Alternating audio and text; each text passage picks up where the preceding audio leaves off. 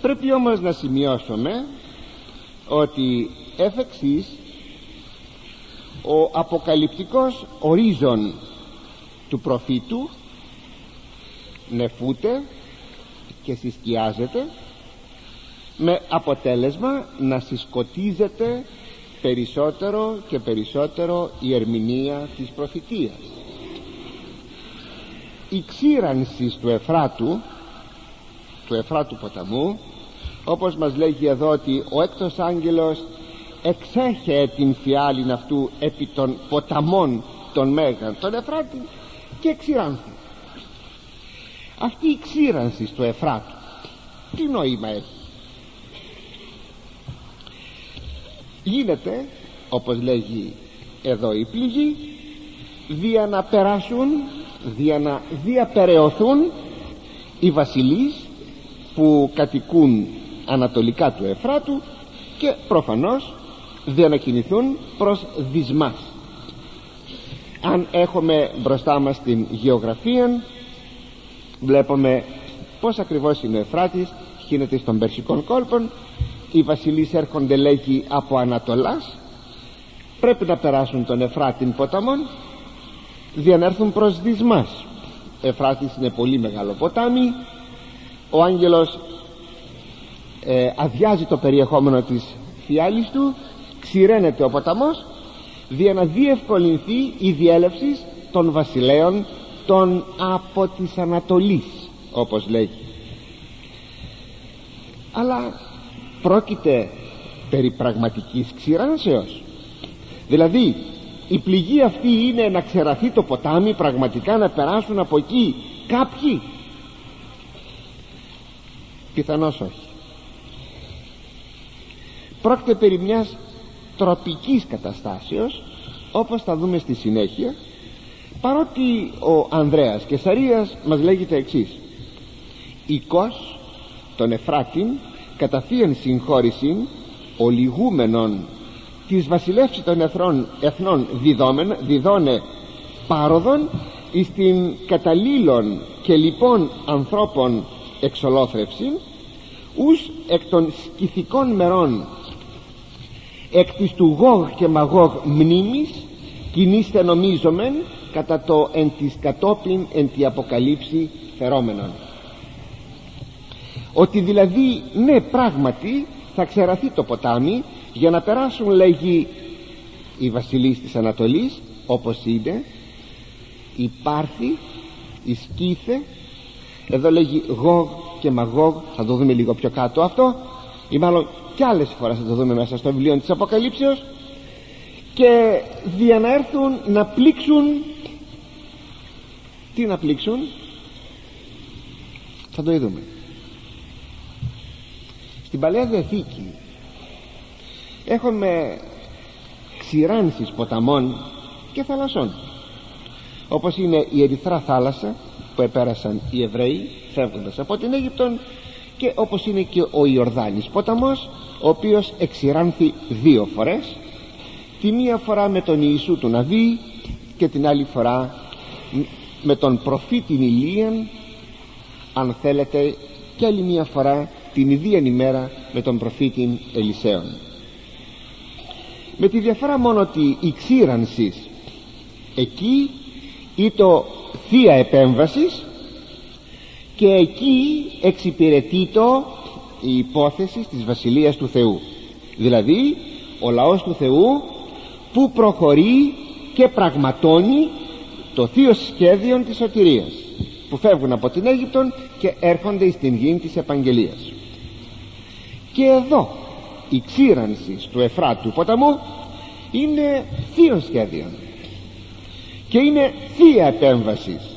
Με τη διαφορά όμως ότι εδώ δια να διευκολυνθεί κατά παραχώρηση το κακό. Όχι το, το καλό αλλά το κακό. Δηλαδή να γίνει γρηγορότερα το κακό. Θα το δούμε. Αλλά διαβαίνοντες τον Εφράτην ποταμών αφού εξηράνθη οι βασιλείς των εθνών από Ανατολάς. Πού κατευθύνονται; Πού πηγαίνουν. Εδώ τώρα θέλω να προσέξετε. Είναι γνωστό ότι παρά τον Εφράτην ποταμών πλησίων του Περσικού κόλπου σχετικά πλησίων ευρίσκεται η Παναρχία πόλης Βαβυλών. Αρχικά ο Εφράτης ποταμός περιέβρεχε την πόλη δυτικά και συνεπώς η πόλη ήτο ανατολικά όταν όμως η Βαβυλώνα περιέπεσε στα χέρια των Περσών από το 538 έως το 531 π.Χ.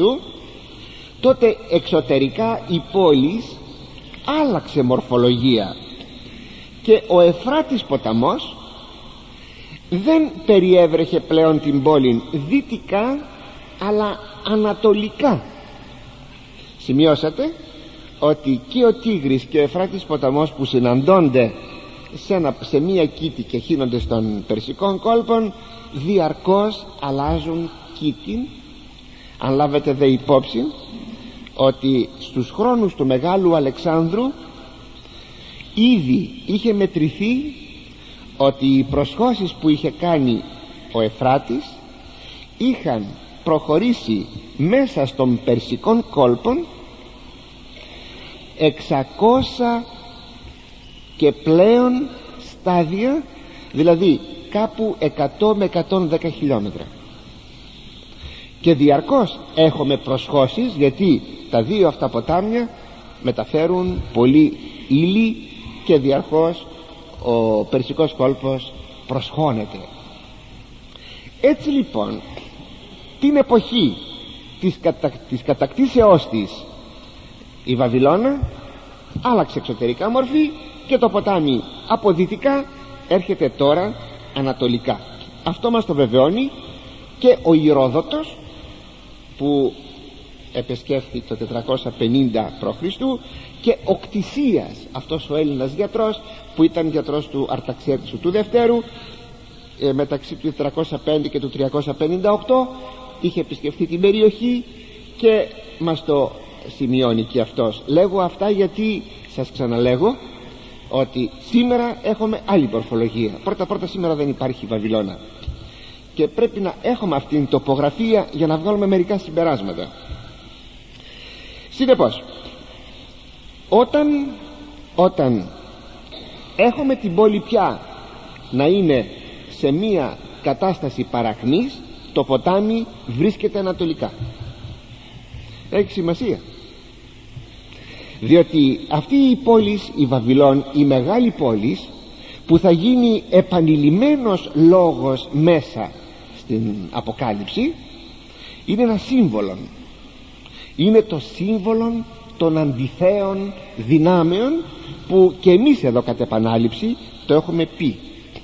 Πραγματικά καθόλου το μήκος της Παλαιάς Διαθήκης η Βαβυλών θεωρείται το σύμβολο της κοσμικής εξουσίας και της ισχύως της ειδωλολατρίας της διαφθοράς και της αντιθέσεώς της εις την Βασιλεία του Θεού. Το ίδιο συμβαίνει και στην Καινή Διαθήκη. Με τη διαφορά μόνο πως τώρα πια δεν είναι η Βαβυλώνα αλλά σύμβολο πλέον ενώ τότε στην Παλαιά Διαθήκη ήταν η ιστορική και η πραγματική Βαβυλώνα τώρα εδώ δεν είναι πλέον η Βαβυλώνα αλλά είναι το σύμβολό της που είναι η Ρώμη αλληγορικά λοιπόν Βαβυλώνα είναι η Ρώμη με την αυτοκρατορία της. Και όταν επί παραδείγματι ο Απόστολος Πέτρος πιθανότατα γράφει στην πρώτη του επιστολή ασπάζεται ημάς η εν Βαβυλώνη συνεκλεκτή αυτή η συνεκλεκτή είναι η Εκκλησία δηλαδή εκείνη που είναι εκλεκτή μαζί με τη δική σας Εκκλησία είναι εκλεκτή και η, η Εκκλησία των Ρωμαίων. Σας ασπάζεται λοιπόν σας χαιρετά. Βλέπετε πως γράφουν; Γράφουν συνθηματικά.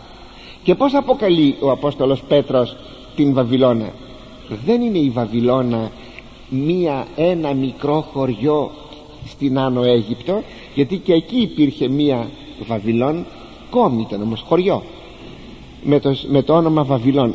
Αλλά είναι πιθανότατα η Ρώμη από την οποία γράφει ο Απόστολος Πέτρος και λέγει σας χαιρετάει η Εκκλησία της Ρώμης πως το λέγει; Η εν, ασπάζεται ημάς η εν Βαβυλώνη συνεκλεκτή έτσι λοιπόν η αλληγορία αυτή στηρίζεται στις δυο αυτές αυτοκρατορίες στην παλιά ιστορική Βαβυλώνα και στη νέα αλληγορική Βαβυλώνα που είναι η Ρώμη γιατί υπάρχουν ομοιότητες.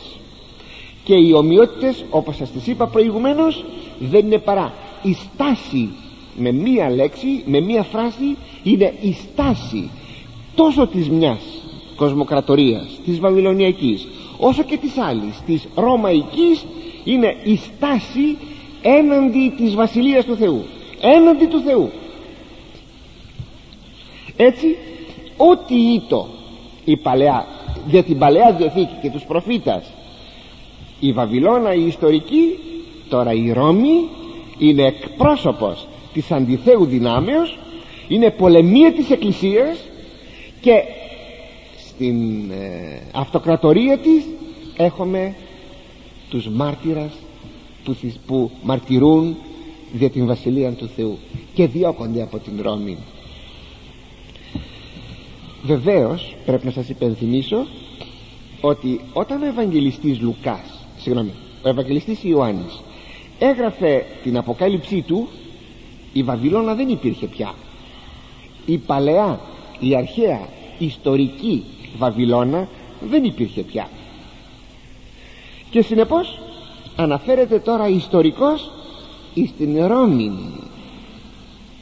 Όταν λέγει εδώ ότι ξεράθηκε το ποτάμι για να περάσουν οι βασιλείς από Ανατολών να πάνε πού; Να βρουν τη Βαβυλώνα η, της οποίας τώρα, η οποία τώρα το ποτάμι το έχει ανατολικά. Πρέπει λοιπόν να ξεραθεί για να περάσουν. Σύμβολα αυτά. Δηλαδή οι βασιλείς οι από Ανατολών να πλήξουν την Ρώμη. Αλλά για να καταλάβουμε όμως το πρωτότυπο πρέπει να πάμε στο αντίτυπο. Να το μελετήσουμε λιγάκι. Η αρχαία Βαβυλώνα τι ήταν καταρχάς το μια πόλης αρχαιοτάτη, παναρχαία. Ίσως είναι η πρώτη πόλη του κόσμου. Μεγίστη. Πιθανότατα εκεί βρίσκομαι την κοιτίδα της ανθρωπότητος ακόμα εκεί υπάρχει και ο πρώτος πολιτισμός της ανθρωπότητας στην Βαβυλώνα. Αυτό το παναρχαιότατο όνομά της ακαδιστή στην ακαδική γλώσσα ακαδική. Λέγεται Βαβυλή και σημαίνει είσοδος προς τον Θεόν. Αυτό θα πει Βαβυλή. Από εδώ όμως κατάγεται και το εβραϊκό Βαβέλ προσέξτε όμως. Εβραϊκά σύγχυσις λέγεται Μπαλμπέλ. Μπαλμπέλ. Αλλά είναι καμιά συγχύσεως των γλωσσών που συνέβη εκεί στην Βαβυλώνα με τη γνωστή ιστορία που μας αναφέρει το βιβλίο της γενέσεως παρετιμολογήθη και έτσι εφ' εξής, η Αγία Γραφή ονομάζει την Βαβυλή που θα πει είσοδος προς τον Θεό την ονομάζει από τη δική της λέξη Μπαλμπέλ την ονομάζει Βαβέλ για να δείξει ότι εκεί έγινε η σύγχυση των γλωσσών. Ή στην Βαβυλώνα και είναι πολύ σπουδαία αυτά να τα γνωρίζουμε γιατί αποτελούν τύπον ανεπτύχθη. Όπως σας είπα ο πρώτος ανθρώπινος πολιτισμός. Η πρώτη ανθρωπίνη διαφθορά μετά των κατακλυσμών η πρώτη σκέψης θεοποιήσεως του πολιτισμού δια της ανοικοδομήσεως του πύργου της Βαβέλ. Και ο πύργος της Βαβέλ είναι ένα σύμβολο του παλαιού προπατορικού αμαρτήματος της αυτοθεώσεως και της χειραφετήσεως από τον Θεόν του ανθρώπου αλλά και το σημείο από όπου ξεκινά και εκφράζεται ο ανθρώπινος ορθολογισμός. Είναι ακόμα ο πύργος της Βαβέλ το σύμβολο της υλικής αφετηρίας και των μνημείων της παγκοσμίου ενώσεως των εθνών. Τι είπαν οι κάτοικοι της Βαβέλ; Πριν διασκορπιστούμε ανά τα πέρατα της οικουμένης για να αφήσουμε όνομα και να δείξουμε από πού ξεκινήσαμε και να διατηρήσουμε την ενότητά μας ελάτε να οικοδομήσουμε έναν πύργον η κεφαλή του οποίου θα εγγίζει τον ουρανόν ώστε λοιπόν είναι πράγματι ένα σύμβολο υλικών ενώσεως των λαών. Όπως είναι σήμερα τρέχω λίγο να σας το πω δεν έπρεπε να σας το πω ακόμη. Το καταλαβαίνατε μόνοι σας; Όπως είναι σήμερα όλοι εκείνοι οι οργανισμοί οι υλικοί εκείνοι φορείς μα κοινές αγορές, μα ΟΗΕ, μα ό,τι θέλετε, μα κοινωνία των εθνών η παλιά με καρίτσα κοινωνία των εθνών. Μα ό,τι θέλετε. Που είναι υλικά σημεία φορείς ενώσεως των λαών. Βλέπετε ομοιότητα. Γι' αυτό κάνουμε αυτή την ανάλυση. Συνεπώς η Βαβυλώνα μεταβάλλεται σε ένα σύμβολο που αντιστρατεύεται πάντοτε και σταθερά στο θείο θέλημα και στην επικράτηση της Βασιλείας του Θεού έτσι η Βαβυλώνα σαν ένα υλικό σημείο δεν υπάρχει πια δεν υπάρχει πια η Βαβυλώνα. Προσέξτε δεν υπάρχει πια ιστορικά και γεωγραφικά η Βαβυλώνα δεν υπάρχει πια. Υπάρχει όμως. Ζει. Ζει με το πνεύμα της μέσα στους λαούς και μέσα στους πολιτισμούς των. Ιδιαίτατα το πνεύμα της Βαβυλώνος ζει μέσα εις των δυτικών πολιτισμών όπως σας έλεγα και μια περασμένη φορά όχι με τη γεωγραφική διάσταση δυτικός πολιτισμός αλλά με την ποιοτική διάσταση δυτικός πολιτισμός. Επανερχόμεθα στο κείμενό μας στην Αποκάλυψη. Παρατηρούμε λοιπόν ότι με την ξύρανση του ποταμού που ανατολικά προστατεύει την Βαβυλώνα σύμβολον διευκολύνεται να περάσουν οι βασιλείς της Ανατολής ήτι διευκολύνεται η διάλυση και φθορά του κακού από το ίδιο το κακό. Διότι οι βασιλείς των εθνών οι βασιλείς της Ανατολής είναι και αυτοί ο παδί του Αντιχρίστου. Όλοι είναι ο παδί του Αντιχρίστου. Και συνεπώς τι παρατηρούμε εδώ; Έναν κόσμο προσέξτε αυτό έτοιμον να αλληλοσπαραχθεί και να αλληλοφθαρεί. Αυτό είναι το νόημα αυτής της πληγής. Αυτό είναι το νόημα. Και τώρα ο Θεός επιτρέπει να, γίνουμε, να γίνει αυτό το επιτρέπει να επισπευστεί η καταστροφή αυτού του κόσμου του αντιθέου κόσμου από την ίδια του τη φύση να καταστραφεί. Αυτός ο ίδιος ο κόσμος να στραφεί προς τον εαυτό του και να καταποντιστεί να καταστραφεί. Το βλέπουμε και σήμερα αυτό. Το βλέπουμε ως εξής. Ο πολιτισμός μας στην πραγματικότητα είναι βαβυλώνιος πολιτισμός. Είναι ότι στείνει μνημεία υλικά ενώσεως των εθνών. Στείνει μνημεία ορθολογισμού βαβυλώνιος λοιπόν πολιτισμός είναι ο πολιτισμός μας. Και έτσι το βλέπουμε σήμερα αυτό. Φτάνει ο πολιτισμός μας ή στο σημείο ο ίδιος να καταστρέψει την ύπαρξή του. Τι άλλο είναι όταν επανειλημμένως το βλέπουμε αυτό σε εφημερίδες και το ακούμε και κουβεντιάζεται ότι η απειλή μιας πυρηνικής σειράξεως τίνει στην καταστροφή του πολιτισμού. Ποιος δημιούργησε την, την πυρηνική ενέργεια ή μάλλον ποιος εδέσμευσε την πυρηνική ενέργεια αφού την αποδέσμευσε από την ύλη από τη φύση. Αποδέσμευσε την ενέργεια την εδέσμευσε προς τη βίαν χρήση και τώρα την αποδεσμεύει με μια πυρηνική σύραξη.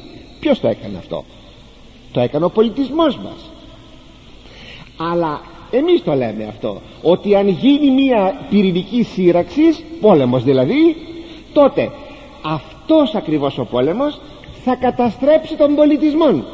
Να λοιπόν που έχουμε την αυτοκαταστροφή του πολιτισμού.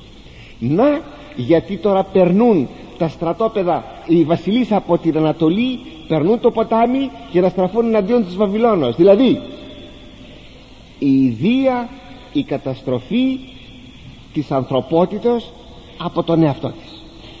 Είναι δηλαδή είναι φοβερό. Παρακολουθήστε. Η βασιλεία του Αντιχρίστου όπως είδαμε στην προηγουμένη πληγή με εκείνη την σκότωση που ρίπτει ο πέμπτος άγγελος επί του θρόνου του θηρίου σκότωσης θα πει σκοτάδι ή σύγχυσης βλέπουμε να ζει η βασιλεία του Αντιχρίστου να ζει σκοτεινές δηλαδή ζωφερές στιγμές παραγμού και αλληλοφθοράς διότι θα αντιληφθούν οι λαοί ότι εξυπατήθησαν από τον Αντίχριστον και θα στραφούν εναντίον του. Και τότε εκεί ας με επιτραπεί να πω μια λέξη θα γίνει το μαλλιοβράσι. Θα το δείτε στη συνέχεια αυτό το μαλλιοβράσι πως το λέει το βιβλίο της Αποκαλύψεως ιστορικά. Δηλαδή επί ιστορικού επίπεδου αυτό συνέβη στην Βαβυλώνα Ρώμη. Πως συνέβη; Ακούσατε το. Όταν λέει και ο Άγιος Ανδρέας περί Γόγ και Μαγόγ όπως θα ξέρετε ότι ο Γόγ είναι βασιλεύς απόγονος του Μαγόγ και και ο Μαγόγ το ιός του Ιάφεθ. Ο Ιάφεθ ιός του Νόε. Αυτοί οι απόγονοι του Ιάφεθ εμείς δεν είμαστε ε, απόγονοι του Ιάφεθ. Και εμείς οι Έλληνες είμαστε απόγονοι του Ιάφεθ. Είμαστε ιαπετικός λαός.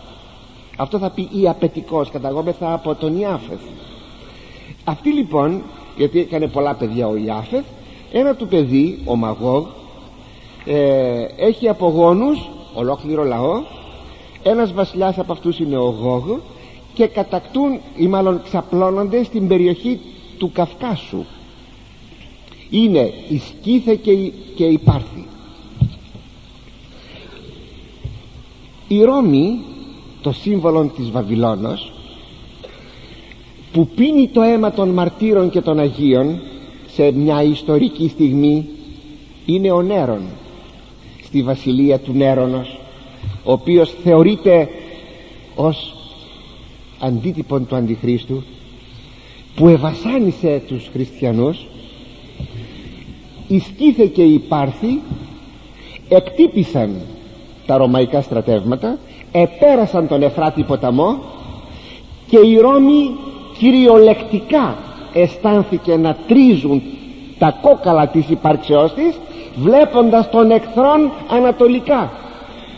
Ιστορικά λοιπόν είναι οι λαοί οι βασιλείς της Ανατολής που έρχονται περνώντας τον Εφράτη ή με ευκολία να νικήσουν τη φοβερή σιδερένια Ρώμη. Αυτό είναι το ιστορικό αντίτυπο το ιστορικό πλάνο αλλά έχουμε όμως τώρα το εσκατολογικό στοιχείο. Εκείνο το οποίο θα έλθει και δεν είναι τίποτε άλλο παρά όπως οι λαοί εκείνοι επανεστάτησαν εναντίον της ρωμαϊκής εξουσίας και εστράφησαν εναντίον της έτσι και οι λαοί θα στραφούν εναντίον του Αντιχρίστου και τότε θα γίνει ο μέγας πόλεμος. Το μαλλιοβράσι που λέγεται η μάχη του Αρμαγεδόνος αλλά και κάτι ακόμη να ειδούμε.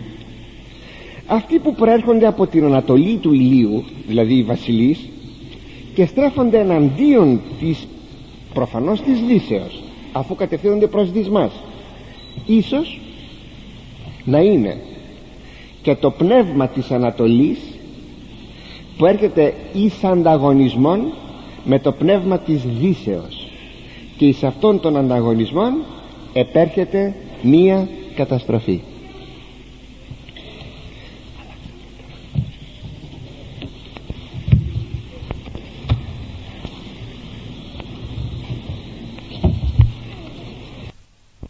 Και είδον εκ του στόματος του δράκοντος και εκ του στόματος του θηρίου και εκ του στόματος του ψευδοπροφήτου πνεύματα τρία ακάθαρτα ως βάτραχοι. Οι σίγαρ πνεύματα δαιμονίων ποιούντα σημεία α εκπορεύεται επί τους βασιλείς της οικουμένης όλης. Συναγαγήν αυτούς εις των πόλεμων της ημέρας εκείνης της μεγάλης του Θεού του Παντοκράτορος.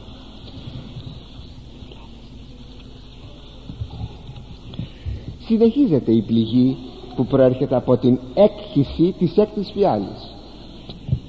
Ο Ιερός Ευαγγελιστής βλέπει από το στόμα εκάστου εκ της σατανικής τριάδος δράκοντος θηρίου πρώτου, θηρίου δευτέρου διαβόλου δηλαδή αντιχρίστου και ψευδοπροφήτου να εξέρχεται από ένα ακάθαρτο πνεύμα που ομοίαζε με βάτραχον από το στόμα του.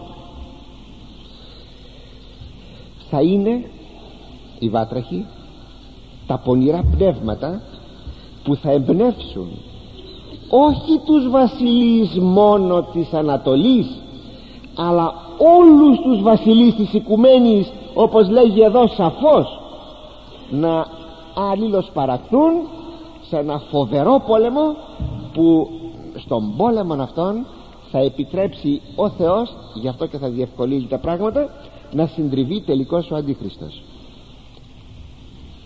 Εδώ πραγματούται εκείνο που είχε πει κάποτε ο Κύριος όταν τον κατηγόρησαν ότι εν το άρχοντι των δαιμονίων εκβάλλει τα δαιμόνια και έκανε μια υπόθεση ο Κύριος. Η υπόθεση αυτή όμως τώρα γίνεται πραγματικότης είπε ο Κύριος Μάρκος 3.26 και ή εάν ο σατανάς ανέστη εφεαυτόν και με μέριστε ου δύναται σταθήνε αλλά τέλος έχει.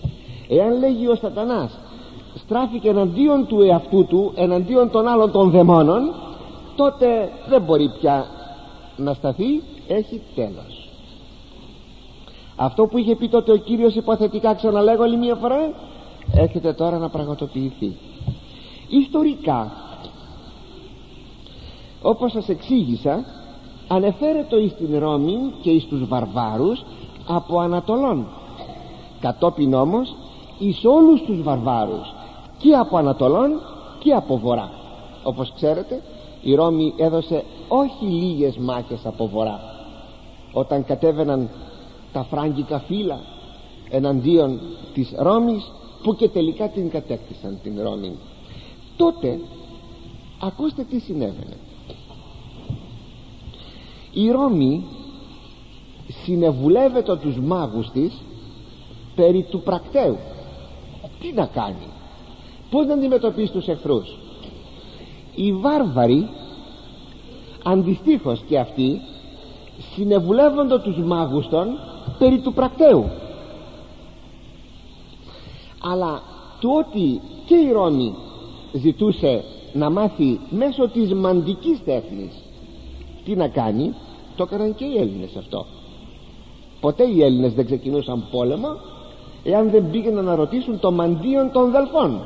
Το ξέρετε έτσι λοιπόν και η Ρώμη συμβουλεύεται το διάβολο διότι τι, τι ήταν το μαντίον των δελφών τι ήταν το ιερόν του Απόλλωνος; Ο διάβολος που έδινε τις συμβουλές του. Για σκεφτείτε που έφτασε ο άνθρωπος ο ταλέπρος άνθρωπος να παίρνει συμβουλές από το διάβολο. Ο διάβολος όμως είναι δυνατόν ποτέ αγαπητοί μου να δώσει αγαθή συμβουλή; Και αν δώσει εντός εισαγωγικών αγαθή συμβουλή το κάνει για να κερδίσει περισσότερα. Όπως και εμείς όταν βάζουμε δόλωμα στο αγκίστρι δεν το βάζουμε για να ταΐσουμε τα ψάρια αλλά για να πιάσουμε τα ψάρια. Αυτό όμως το ότι μέσω της μαντικής τέχνης ζητούσαν εκατέρωθεν να μάθουν ποια ευτυχή ή δυστυχή έκβαση θα έχει ο πόλεμος που θα έκαναν οι βάρβαροι με τους Ρωμαίους. Το βλέπουμε και στην εποχή μας.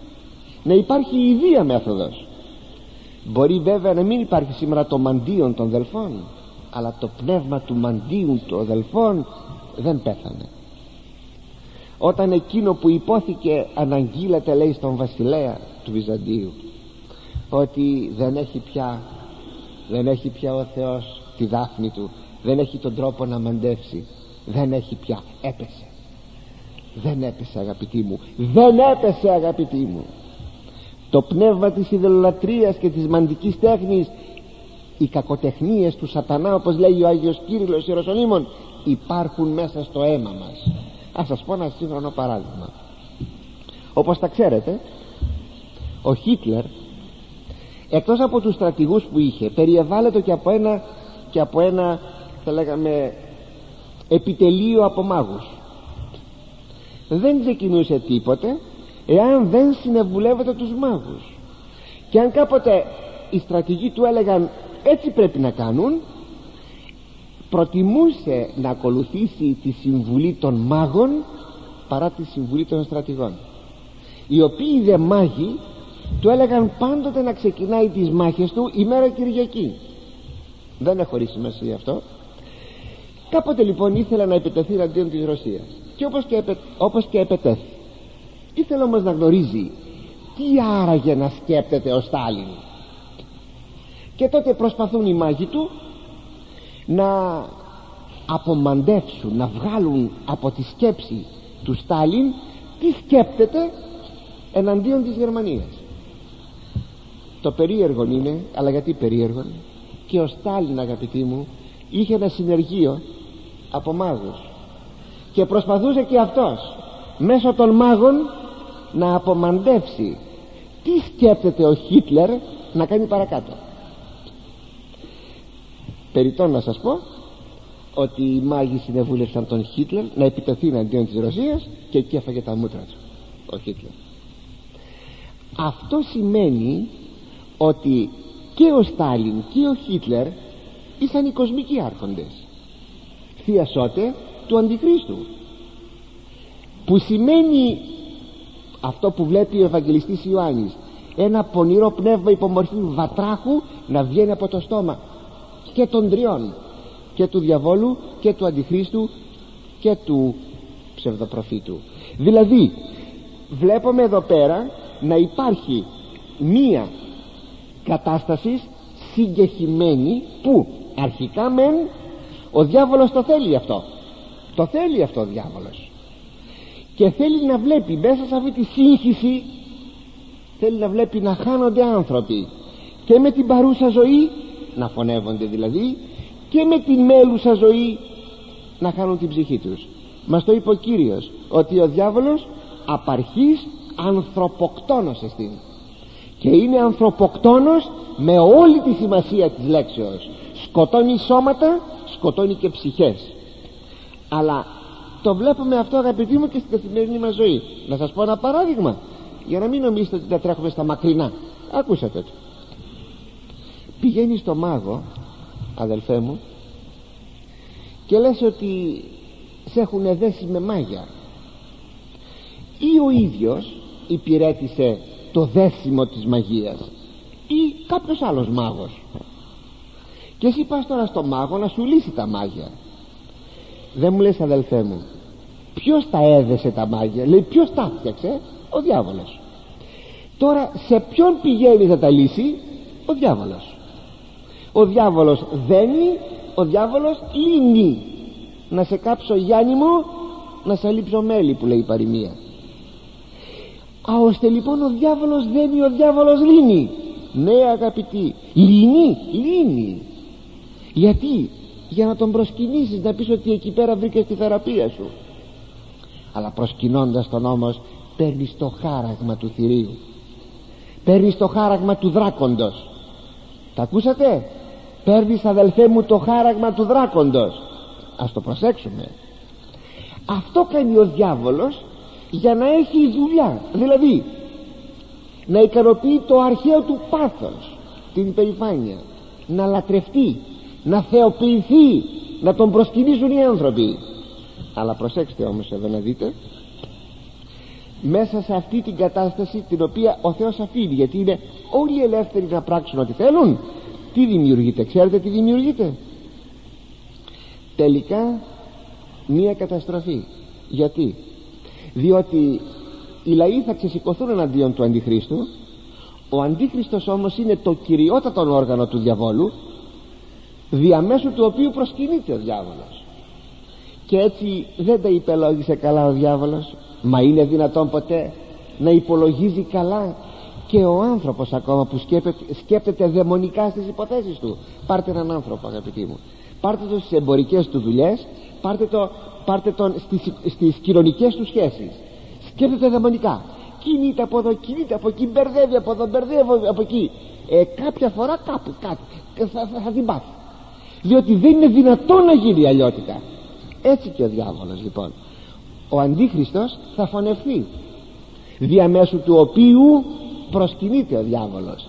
Και τότε φωνευόμενος ο Αντίχριστος τότε ευθύς μετά έρχεται ο Χριστός στη Δευτέρα του παρουσία και τότε βάλετε και ο διάβολος και ο Αντίχριστος ο οποίος γιατί στην πραγματικότητα οι άνθρωποι θα αναστηθούν όλοι άνθρωπος αν Αντίχριστος τότε θα βληθούν ο διάβολος ο Αντίχριστος και ο ψευδοπροφήτης στην λίμνη την κεωμένη με πυρ και θείον. Δηλαδή στην αιωνία κόλαση εκείνο που θέλω να καταλάβετε είναι ότι στην έκτην αυτήν πληγήν τι υπάρχει; Ένας άλληλος παραγμός. Υπάρχει κάτι φοβερό. Αλλά ας μείνω πάλι στην προφητεία ο σκοπός αυτών των πονηρών και ακαθάρτων πνευμάτων είναι να δημιουργήσουν ψευδοθαύματα να γοητεύσουν να μαγεύσουν τροποντινά τους βασιλείς ή τους κυβερνήτες της γης να κινηθούν σε μια παγκοσμία σύραξη. Εμπνέει το ακάθαρτο πνεύμα αυτών των άρχοντα να στραφεί εναντίον εκείνου. Εμπνέει και εκείνον να στραφεί εναντίον του πρώτου. Και τότε έχουμε όπως σας είπα τον διαβόητο εκείνον πόλεμον του Αρμαγεδόνος του οποίου ιστορικό προηγούμενο δεν υπάρχει. Ο Βάτραχος κατά τον Ανδρέα και Σαρίας φανερώνει το ιώδες και ακάθαρτον και βορβορόδες των επιθυμιών και των σκέψεων των ανθρώπων. Το δηλητηριώδες αυτό θα πει το ιώδες το ακάθαρτο και βορβορόδες πως σκέπτονται οι άρχοντες των λαών εναντίον των άλλων. Ή όπως λέγει ο Ιερός Αυγουστίνος οι βάτραχοι εκφράζουν την λαλιστάτην ματαιοδοξία είδατε πως φωνάζουν τα βατράχια ε; φωνάζουν, φωνάζουν, φωνάζουν. Όταν μάλιστα είναι εκεί νερά και τα λοιπά φωνάζουν, φωνάζουν, όλη νύχτα φωνάζουν. Αυτό είναι μια φλιαρία είναι το σύμβολο της φλιαρίας αλλά λαλιστάτη ματαιοδοξία πολύ ωραίο το λέει αυτό ο Άγιος, ο Άγιος Αυγουστίνος. Τι σημαίνει αυτό; Είναι όλα εκείνα τα οποία οι άρχοντες των λαών λέγουν. Ελάτε να κάνουμε ειρήνη ελάτε να κάνουμε αφοπλισμούς. Ελάτε, ελάτε, καλοπιάσματα. Είναι τα, τα, τα σκέρτσα και τα κομπλιμέντα της πολιτικής. Μέχρι ότου «Ω Θεέ μου» το συλλάβατε; Έως ότου αρπαχτούν. Αρπαχτούν. Και προσέξτε αυτό το θα αρπαχτούν θα αρπαχτούν κατά ένα τέτοιο τρόπο που δεν θα ξέρει κανείς ποιον πολεμά και γιατί πολεμά θα στρέφεται ο, ένα, ο ένας εναντίον του άλλου και δεν θα ξέρει γιατί πολεμάει. Με τελική πραγματικά καταστροφή της ανθρωπότητας. Είναι αυτό που φοβόμαστε. Και αυτό που μέχρι σήμερα μας κρατάει. Σας φέρω και στην πραγματικότητα δηλαδή που λέμε προς Θεού μη γίνει πόλεμος. Όχι πόλεμος τοπικός. Παγκόσμιος πόλεμος.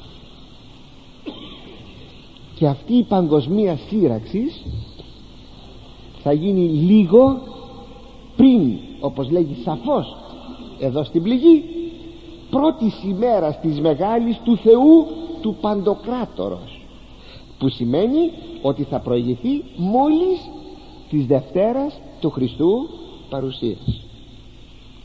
Εάν όμως όπως είπαμε και όπως ακούσατε είναι δυνατή σήμερα και πραγματικότης είναι μια τέτοια σύραξη. Μπορεί σήμερα να γίνει αυτή η σύραξη. Έχουμε και τον τρόπο έχουμε και τη διάθεση κατά κάποιο τρόπο. Υπάρχει. Μέσα στις καρδιές εκείνων που κυβερνούν υπάρχει. Θα το πω άλλη μια φορά. Το ιώδες και ακάθαρτον και βορβορόδες. Το πονηρό πνεύμα. Υπάρχει στις καρδιές των κυβερνώντων. Με αποτέλεσμα αγαπητοί μου να πούμε αν υποτεθεί ότι αυτή η παγκοσμία σύραξης ο πόλεμος του Αρμαγεδόνος η μάχη του Αρμαγεδόνος γίνει τότε δεν νομίζετε και πως το τέλος της ανθρωπίνης ιστορίας είναι κοντά. Εάν σήμερα λένε οι άνθρωποι το τέλος της ανθρωπότητας εάν γίνει πόλεμος είναι κοντά το λένε ως εξής. Το λένε στη γλώσσα της βυθισμένη. Όχι την αλληγορική αλλά στη γλώσσα την πραγματική. Τι λένε; Ότι αν γίνει ένας τέτοιος πυρηνικός πόλεμος θα καταστραφεί ο πολιτισμός και ο άνθρωπος θα επανέλθει σε μια κατάσταση αρχαίγωνο. Παλιά. Ίσως ξέρω εγώ να ξαναγυρίσει πάλι στη ζούγκλα. Αυτό λέγουν. Αυτό λέγουν. Αυτό σημαίνει ότι είναι μια παρατήρηση από κοσμικής πλευράς. Από οπτικής κοσμικής πλευράς. Που το, ο λόγος του Θεού μας αποκαλύπτει ότι δεν θα επανέλθει ο άνθρωπος στην κατάσταση του μη πολιτισμού αλλά θα, θα έλθει ο Χριστός και θα έχει τελειώσει η ιστορία. Μήπως λοιπόν όλα αυτά απλώς θέτω μήπως όλα αυτά είναι κοντά;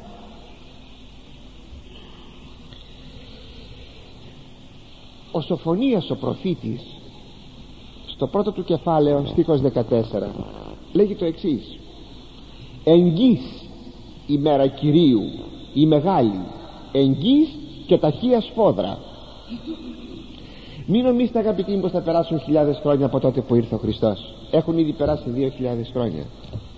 Δεν θα περάσουν χιλιάδες χρόνια. Ακούστε την έκφραση εγγύς και παραλαμβάνει για δευτέρα φορά τη λέξη εγγύς και μετά ταχεία και βάζει και το σφόδρα. Εγγύς, εγγύς, ταχεία, σφόδρα. Με αυτά όλα θέλει να δείξει ότι το τέλος της ιστορίας δεν είναι πάρα πολύ μακριά. Δεν είναι πολύ μακριά. Δεν λέγω εγώ. Έτσι φαίνονται τα πράγματα. Τόσο από τη μια μεριά στο βιβλίο της Αποκαλύψεως και στους προφήτες όσο και από την άλλη που ζούμε ή αρχίζουμε να αντιλαμβανόμεθα κάποιες πραγματικότητες που λίγα χρόνια πιο μπροστά ήσαν αδιανόητες. Και συνήγαγεν αυτούς. Ποιος συνήγαγεν; Και συνήγαγεν αυτούς εις των τόπων των καλούμενων Εβραϊστή Αρμαγεδόν εδώ όμως εγώ επίδειξα ένα στίχο. Γιατί ήθελα να συνδέσω ήθελα να συνδέσω αυτά που σας είπα με αυτόν τον στίχο που σας διάβασα τώρα. Διότι γίνεται μια διακοπή και παρεμβάλλει έναν άλλο στίχο ο Ευαγγελιστής Ιωάννης. Ο τρόπος μάλιστα που διακόπτει είναι απότομος. Γιατί; Διότι θέλει να παρεμβάλλει σε μια κατάλληλη στιγμή εκεί που υπάρχει ζωφερότη των όσων λέγει να παρεμβάλλει κατά τη συνήθειά του ο Ιερός Ευαγγελιστής έναν παραμυθιτικών παρηγορητικών λόγων. Γι' αυτό και σταματάει από τόμος που θυμίζει ο τρόπος με τον οποίο σταματάει από τόμος όπως ένας που τρέχει τρέχει για μια υπόθεση ασθμένει σταματάει από τόμος μένει λίγο παίρνει αναπνοή και ξαναρχίζει να, τρέξει, να τρέχει να φάει στο τέρμα. Πριν λοιπόν φάει στο τέρμα να μας πει ότι τους εμάζεψε όλους εις των τόπων των καλούμενων Εβραϊστή Αρμαγεδόν για να γίνει ο πόλεμος. Βάζει το στίχο. Ιδού έρχομαι ως κλέπτης μακάριος ο γρηγορών και τηρών τα ημάτια αυτού ή να μη γυμνός περιπατεί και βλέπωση την ασχημοσύνη αυτού αυτός είναι ο παρηγορητικός αγαπητοί μου στίχος. Και μάλιστα τόσο απότομα μπαίνει. Ας τον δούμε τον στίχον αυτόν. Είναι πραγματικά παρηγορητικός αλλά και υπομνηστικός. Ιδού, να έρχομαι σαν κλέπτης. Ευτυχισμένος αυτός που μένει ξυπνητός και φυλάει τα ρούχα του για να μην βρεθεί γυμνός και βλέπουν την ασκημοσύνη του βλέπουν τα απόκρυφά του μέλη. Αυτό θα πει ασκημοσύνη είναι ο τρίτος μακαρισμός της Αποκαλύψεως. Ο πρώτος μακαρισμός 1,3 μας πληροφορούσε ότι ο καιρός είναι εγγύς. Κοντά. Ο τρίτος αυτός μακαρισμός μας πληροφορεί ότι ο καιρός είναι ευνίδιος ξαφνικός.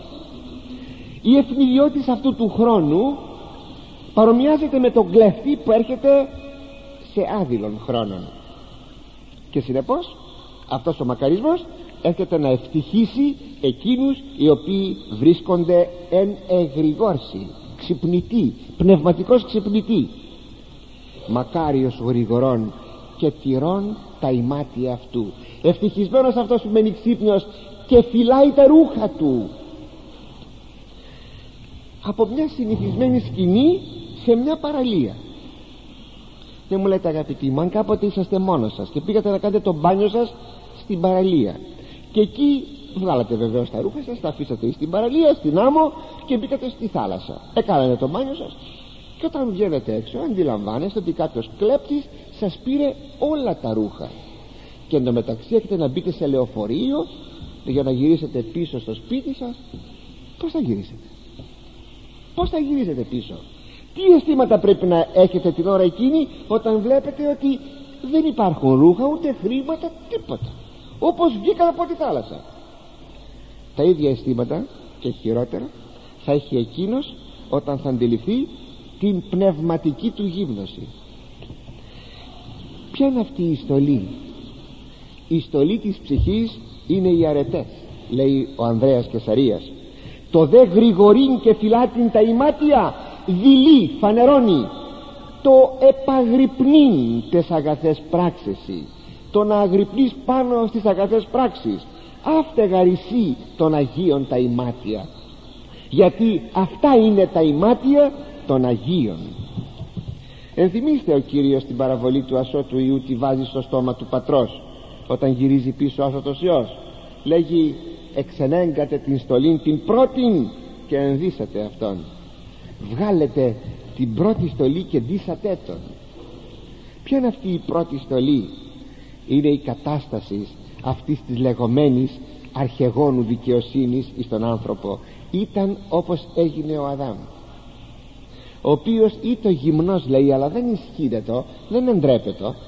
Ξέρετε γιατί διότι ήταν ντυμένος με θεία δόξα εκείνη που είχε ο Χριστός εις το Θαβόρ έφυγε αυτή η δόξα και τότε είδε ο Αδάμ ότι είναι γυμνός. Τότε το είδε. Έφυγε η θεία απλότης είδε τη γυμνωσή του. Και συνεπώς επαλαιώθη το ένδυμα που είχε. Το έχασε. Ανανεώθηκε το ένδυμα αυτό εις το βάπτισμα. Εις τον τάφο κάποιου αρχαίου μάρτυρος που μόλις είχε βαπτιστεί και μαρτύρησε έγραψαν εκοιμήθη εν λευκής.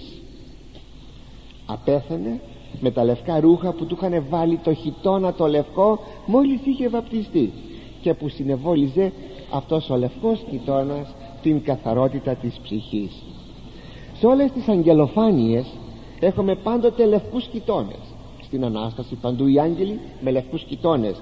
Όπως ακόμη και ο Κύριος όταν μετεμορφώθη τα ρούχα του έγιναν λευκά. Η Εκκλησία όταν βαπτίζει λέγει χιτώνα μη παράσχου φωτεινών. Δώσ' μου Κύριε χιτώνα φωτεινών ο αναβαλόμενος φως ως ημάτιον σύ που ντύρισε το φως σαν ημάτιον. Σύμβολο λοιπόν ο λευκός χιτών ηθικής καθαρότητος. Και τα λευκά ημάτια το ίδιο. Αλλά γενικά όμως ο ηματισμός είναι το σύμβολο της ενδύσεως της ψυχής με τις αρετές. Και λέγει στο βιβλίο της Αποκαλύψεως και εδόθη αυτή τη εκκλησία δηλαδή ή να περιβάλλεται να ντυθεί δύσινων, λαμπρών, καθαρών το γαρδίσινον τα δικαιώματα οι αρετές των Αγίων εστί. Τι είναι το, τα ενδύματα αυτά που ντύθηκε η Εκκλησία; Οι αρετές των Αγίων. Έτσι λοιπόν η τήρηση αυτής της ενδύσεως πρέπει να είναι συνεχής. Δεν λέγει ο τηρήσας αλλά ο τυρών τυρό θα πει φιλό. Δεν λέγει αυτός ο οποίος εφύλαξε αλλά αυτός που φυλάει τα ρούχα του. Δηλαδή συνεχώς φυλάει τα ρούχα του. Ο Κύριος χαρακτηριστικά λέγει στον επίσκοπο των Σάρδεων στην Αποκάλυψη αλλά έχεις λίγα ονόματα εν σάρδεση α, τα οποία ούτε μόλυναν τα ημάτια αυτών και περιπατήσου συμμετεμού εν λευκής ότι άξιοι εσύ ωραίο αυτό. Ιδού έρχομαι ως κλέπτης λέγει ο Κύριος. Πολλές φορές ο Κύριος μας μίλησε αγαπητοί μου στα Ευαγγέλια δια το ευνίδιον της Δευτέρας του παρουσίας. Και συνεπώς ο άνθρωπος μπροστά του έχει δύο στάδια. Το πρώτο είναι ο προσωπικός του θάνατος και το δεύτερο η παγκοσμία κρίσης. Και στα δύο αυτά υπάρχει το στοιχείο του ευνηδίου. Πότε θα πεθάνω πότε θα γίνει η Δευτέρα του Χριστού παρουσία δεν γνωρίζω. Και όμως για τον πιστό δεν είναι τίποτα ευνίδιον διότι γνωρίζει διότι αναμένει διότι προσδοκά. Να πως το λέγει αυτό ο Απόστολος Παύλος Θεσσαλονικής Α5 1 11 περί δε των χρόνων και των καιρών αδελφοί ου χρία να έχετε μην γράφεστε αυτοί ακριβώς είδατε γνωρίζετε ότι η μέρα κυρίως κλέπτης ανοιχτή ούτως έρχεται. Όταν γαρλέγωσιν ειρήνη και ασφάλεια τότε εθνίδιος αυτής εφίσταται όλεθρος. Εμείς δε αδελφοί ούτε στα εν σκότη σεις δεν είστε στο σκοτάδι να έρθει ο κλέπτης τη νύχτα είναι η ημέρα ημάς ως κλέπτης καταλάβει να σας αρπάξει ως κλέπτης. Πάντες ημείς οι φωτόσεστε και εις οι ημέρας ούκες μεν νυκτός ουδές σκότους και όπως γράφει ο Άγιος Σημεών ο νέος θεολόγος στον 57 του λόγο η παρουσία του Κυρίου λέγει ήλθε και έρχεται πάντοτε εις τους πιστούς και είναι παρούσα εις όλους εκείνους που θέλουν λέγει επί παραδείγματι ο Άγιος Εφρέμος Ήρος «Ω κρεβάτι μου» όταν πηγαίνει κάθε βράδυ στο κρεβάτι του. «Ω κλίνη μου, ω κρεβάτι μου» ίσως απόψε γίνεις το φερετρό μου. Και μην νομίζετε ότι αυτά αποτελούν στοιχεία απογοητευτικά για τον άνθρωπο που θα ήθελε να βάλει ψηλά του βάρη για να μην βλέπει τα κυπαρίσια της του εκορταφείου και του θυμίζει το θάνατο. Όχι. Ο πιστός είναι εξοικειωμένος. Περιμένει τον θάνατον περιμένει και τη Δευτέρα του Χριστού παρουσία. Γι' αυτόν λοιπόν δεν υπάρχει τίποτα το ευνίδιον. Είναι πάντοτε έτοιμος και περιμένει. Περιμένει ανά πάσα στιγμή. Ευνηδιώτης υπάρχει μόνο εις τους απίστους εκεί για αυτούς τα πράγματα είναι ευνίδια. Ο αγαπητοί μου η εκκλησία μας έρχεται θαυμάσια και λέγει αθώων ο κριτής επελεύσεται και εκάστου επράξεις γυμνοθήσονται αλλά φόβο κράξομεν εν μέσω της νυχτός. Άγιος, Άγιος, Άγιος ή είσαι. Ο Θεός ημών και της Θεοτόκου ελέησον ημάς. Και όπως τελειώνει ο Απόστολος Παύλος στην πρώτη προς Θεσσαλονικής επιστολή του λέγει αδελφοί γρήγορώμεν και νύφομεν